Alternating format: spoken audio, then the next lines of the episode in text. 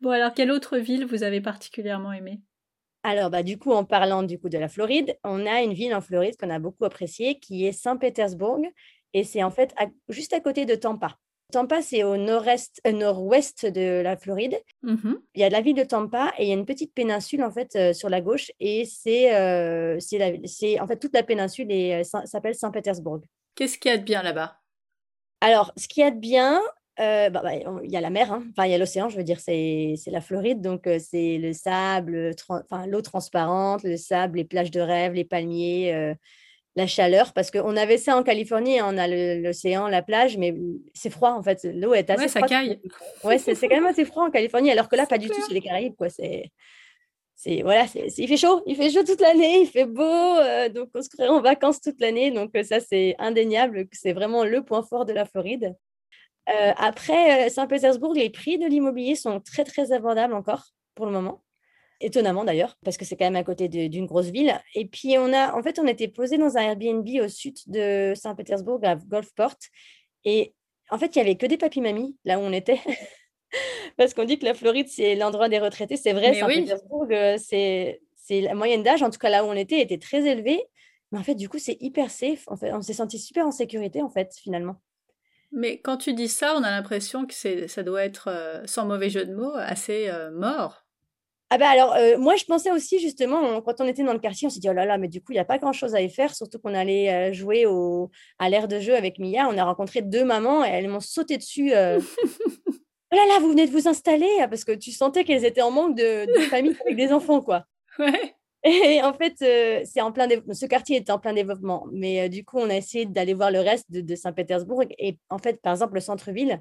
Nous, quand on est arrivé le samedi soir, on a cru qu'il y avait un événement spécial. Il y avait la police dans la rue qui gérait le trafic, il y avait des gens partout en terrasse, il y avait des concerts, les enfants jouaient dans la fontaine pendant que les parents buvaient un coup en terrasse. On était surpris par le monde qu'il y avait. Et en fait, c'est comme ça tous les jours. En fait, c'est vraiment très dynamique, le centre-ville. Donc, il y a beaucoup de familles, il y a beaucoup de choses à y faire. Et puis, il y a Tampa qui est à côté, qui est une grosse ville. Donc, tout ce qui est l'avantage des grosses villes, c'est vraiment juste à côté. Et pour autant, ça paraît être comme une petite ville, on va dire. Par rapport à toutes les villes que vous avez pu faire en Floride, c'est vraiment celle-là qui vous a plu? Alors, oui. Maintenant, en fait, je vais pas dire qu'on n'en a pas tant fait que ça, mais on a fait celle-ci donc, pendant 2 semaines, Saint-Pétersbourg. Et ensuite, on allait directement à l'ouest, vers Miami, où là, on est resté 1 mois. Donc, on a fait plusieurs quartiers de Miami.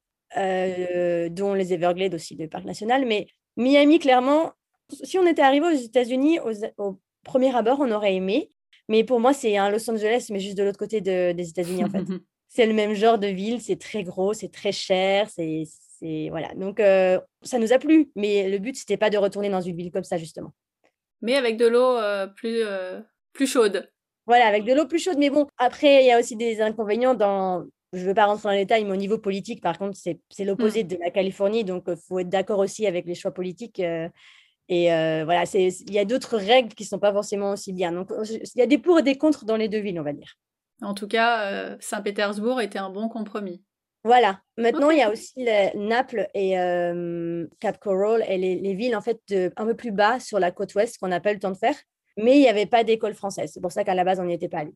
Mais maintenant, comme c'est plus un critère essentiel, est-ce que c'est des villes que vous allez reconsidérer? Je pense, ouais. C'est du coup, on va essayer d'aller voir dans le coin un peu plus ce qu'il y a sur la côte plus bas, ouais. Donc, vous allez y retourner? C'est prévu dans les plans de retourner dans ce coin-là.